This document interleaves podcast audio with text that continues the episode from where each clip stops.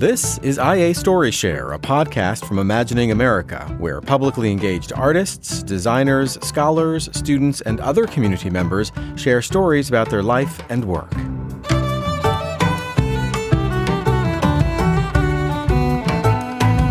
Our first series of conversations comes from people who attended the 2017 Imagining America National Conference, which was held in and around Davis, California.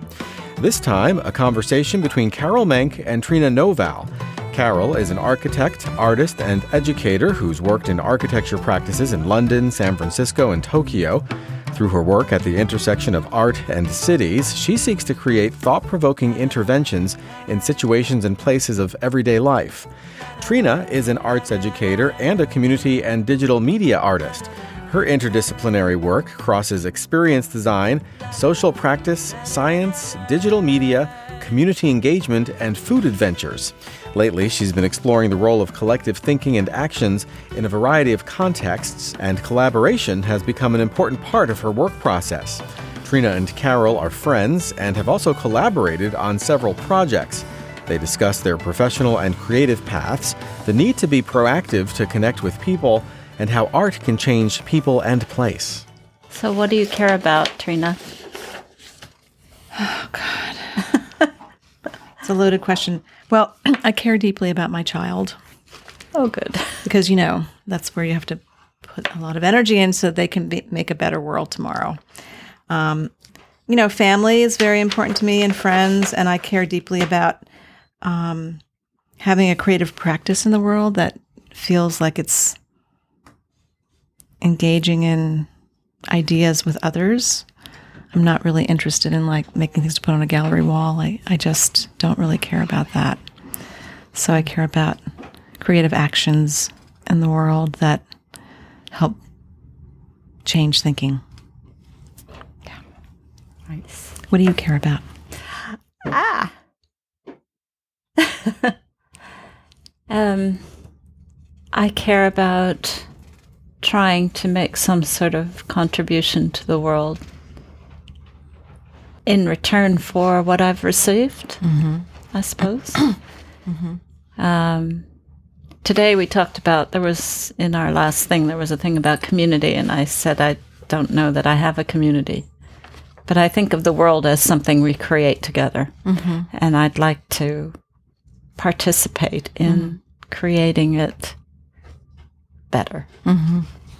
I also care about the land, which is our land is on fire right now. So, yeah, I care about the land. So, can you give me an, an example of an experience in your life that led you to your work with community engaged um, learning? Yeah, you know, I, I went to graduate school, and when I was in graduate school, I um, I kind of I was in a very privileged place where my graduate program had a huge endowment, so they were bringing in all these big time muckamucks mm.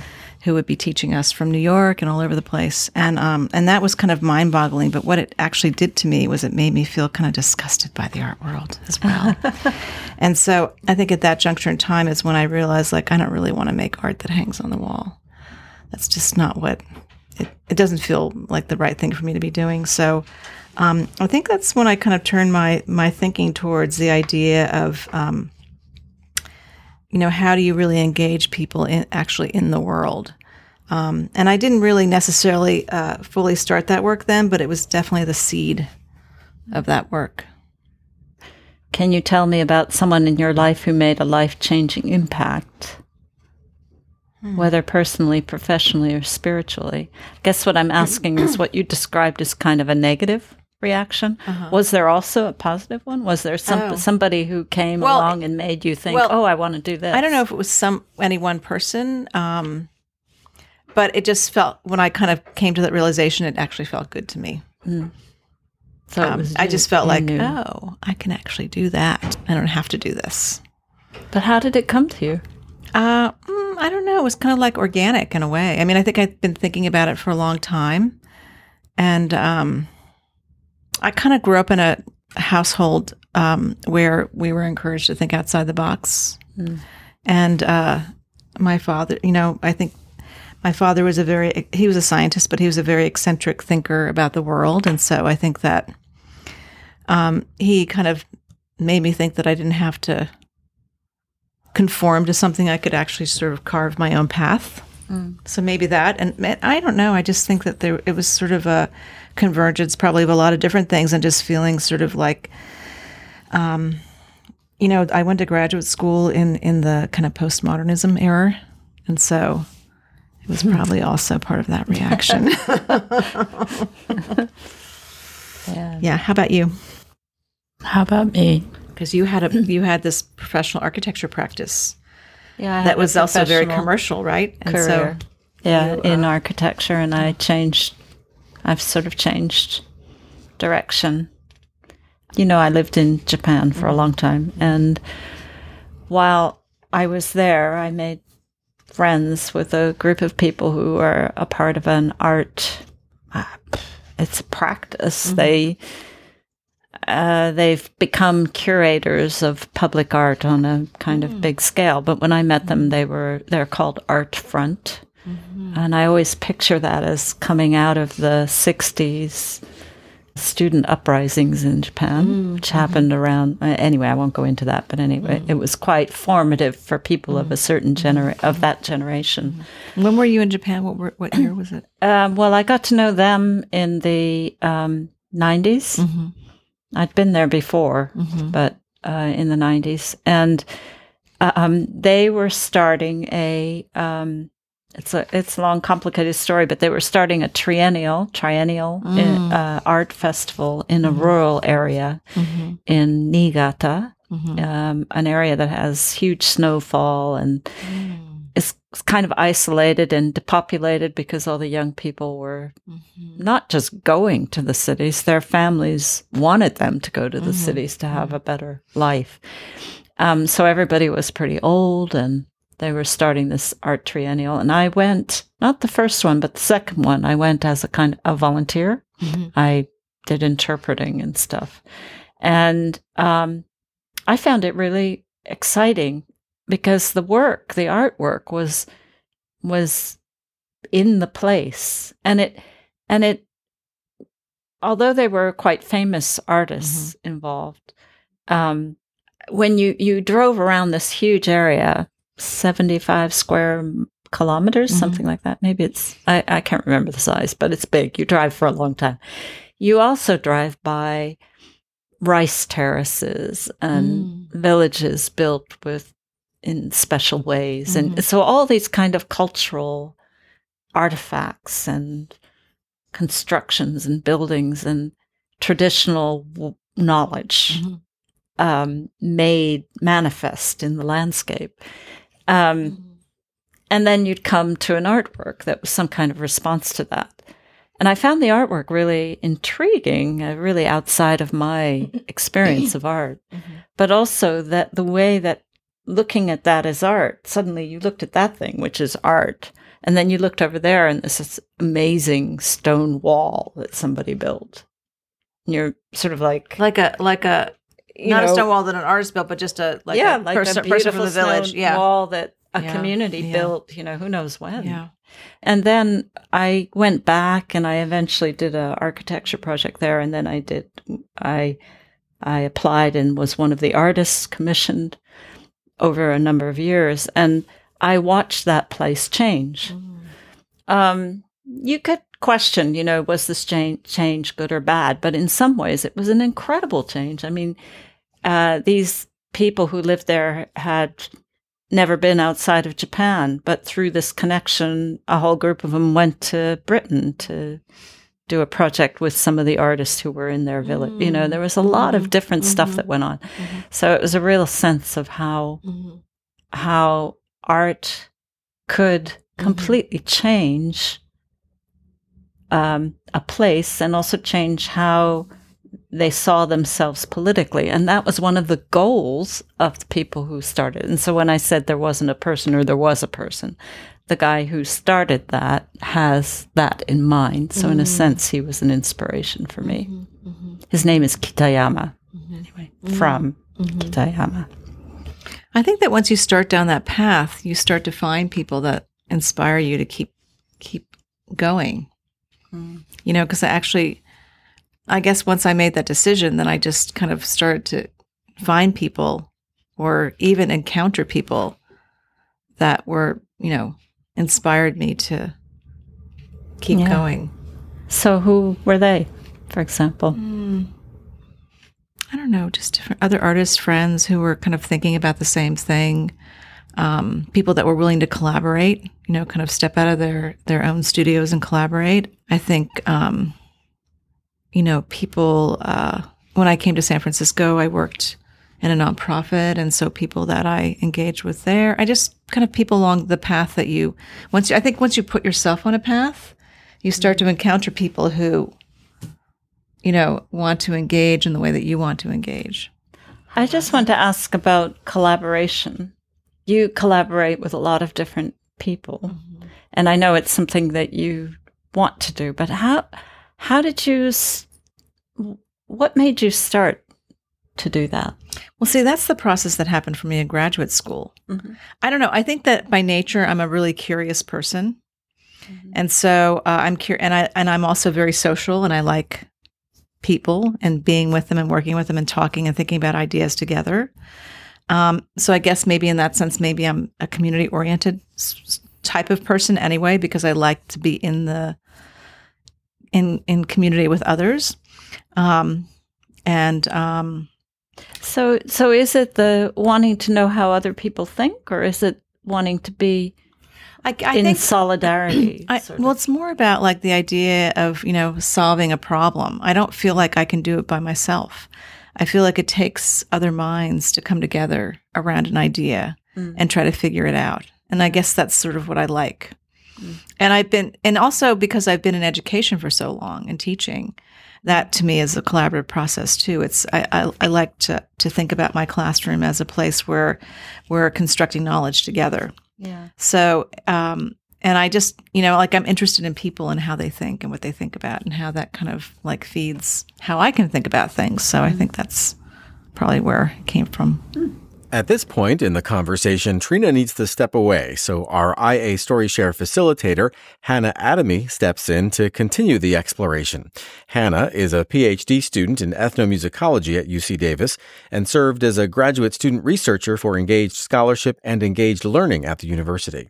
I know very little about you, so Yes, but I know nothing about you. and You've just listened to me talk, so I have to ask you what you care about. What what I care about. I also care about uh, community engaged practice, and I similarly to Trena actually came to it in a graduate program in an institution of higher learning.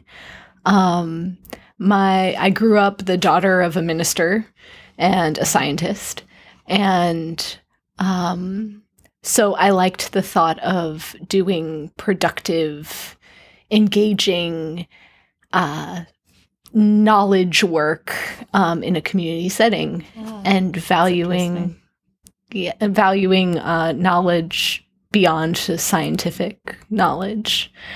Uh, and because I always loved music and dance and the arts, um, and and it it was such a shock to me when I realized that those things uh, had a value and meaning that there was a language to explain, and so I gravitated toward the all the people in indigenous studies and feminist studies and uh, Chicanic studies who were speaking in a way that resonated with me, even though I was I grew up white and middle class.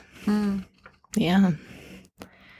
Uh, and uh, so I don't. So why did it resonate? I don't know. why. What was resonating? um, that's an excellent question. I think f- there were all these thoughts and feelings I had always had. Um, mainly, mainly that mainly manifested as shame or an inability to communicate with others or not knowing the value of communicating with others. And then suddenly there were all these scholars talking about the human body as a mm. site of scholarly knowledge. Mm. And I thought, wow, you can do that? that's, that's possible. And they were talking about space and um, how the design of something mattered, that form and function were linked, um, and that uh, beauty was culturally constructed and th- there were different ways to be all these things and to do these things. And I thought I never would have even thought of that if I had just bubbled myself in Mm. and cried. Eh, Uh, but here you are putting yourself out there in a bodily way. Mm. In in all your shame, maybe. Yeah.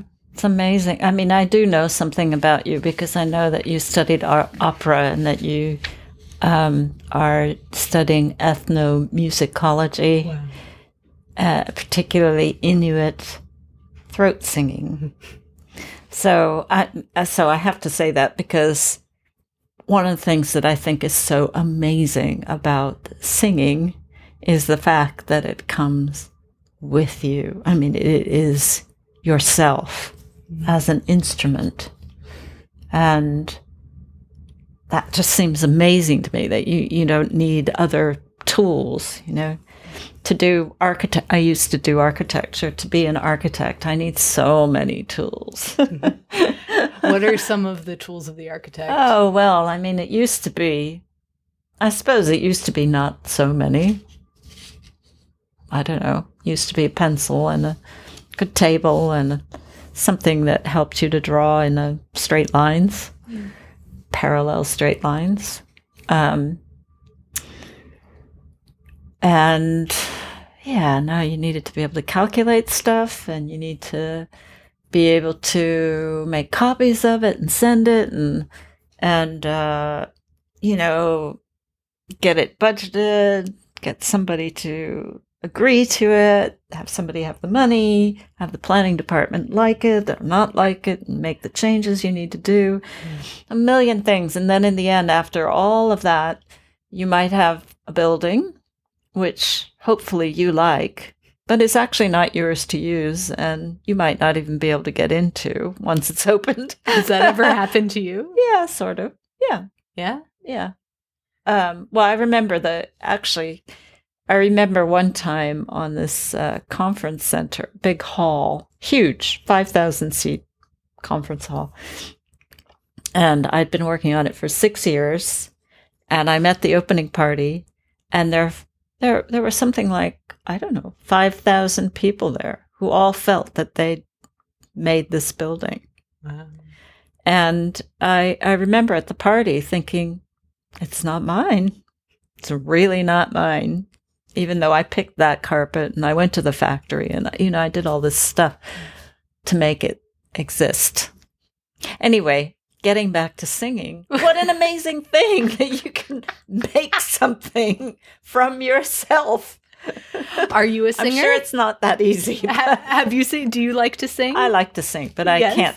I'm not a singer. you Oh, know, I just I- like to sing. I feel like that's what everyone says, but Yeah. I feel like everyone can sing. Well, everyone can sing something. And that's one of the wonderful things, actually, in my life of being able to travel because you actually, well, I, uh, opera, it's interesting to think about opera because I lived in Japan and I did, I did, I studied Noh theater for a while.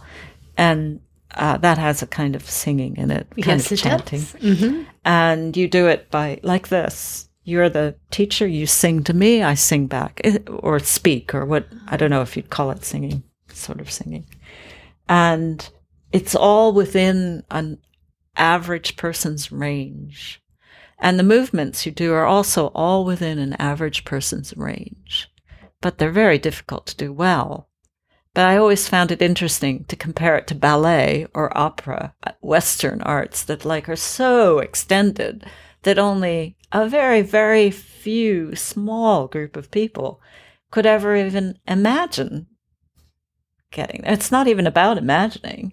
You either ca- it's imagining, but also you've got to have the physical ability to even strive for it. Mm-hmm.